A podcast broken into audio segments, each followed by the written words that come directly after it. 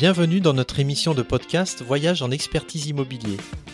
Sur les quatre prochains épisodes, nous allons aborder des sujets clés pour bien gérer votre patrimoine immobilier. Répondons tout d'abord à cette première question. Quels sont les enjeux liés à la gestion de votre patrimoine immobilier? La gestion de patrimoine immobilier est un processus continu et itératif dont l'efficacité dépend de la mise en place d'une organisation claire, s'appuyant sur un pouvoir décisionnel réel, de la gouvernance et du gestionnaire. On les appellera ici le maître d'ouvrage.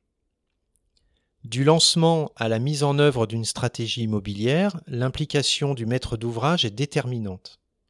En effet, certains objectifs dépassent le seul volet technique.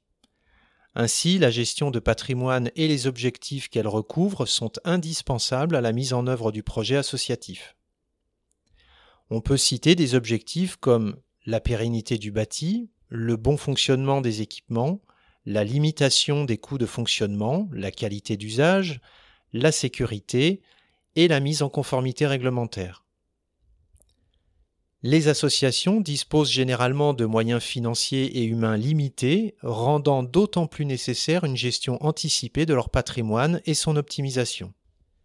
Le patrimoine immobilier correspond à l'ensemble des bâtiments dont on a la propriété ou les obligations du propriétaire dans le cas des locations par exemple.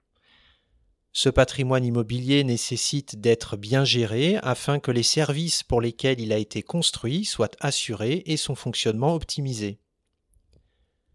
Bien gérer son patrimoine, c'est donc tout d'abord s'organiser et bien connaître son patrimoine, ses besoins et son évolution prévisible c'est aussi suivre l'évolution du parc et adapter son organisation de gestionnaire pour optimiser ses performances et sa gestion.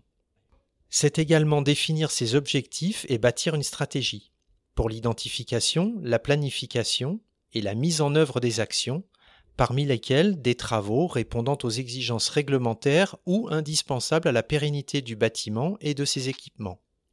L'équipe technique, interne ou externe, en charge de la gestion patrimoniale devra être pluridisciplinaire sur les aspects techniques, juridiques, financiers.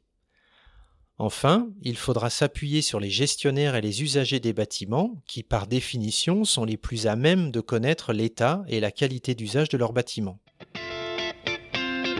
Dans le prochain épisode, je vous propose d'aborder la première étape de cette gestion patrimoniale qui débute par la nécessaire connaissance de son patrimoine immobilier. À bientôt.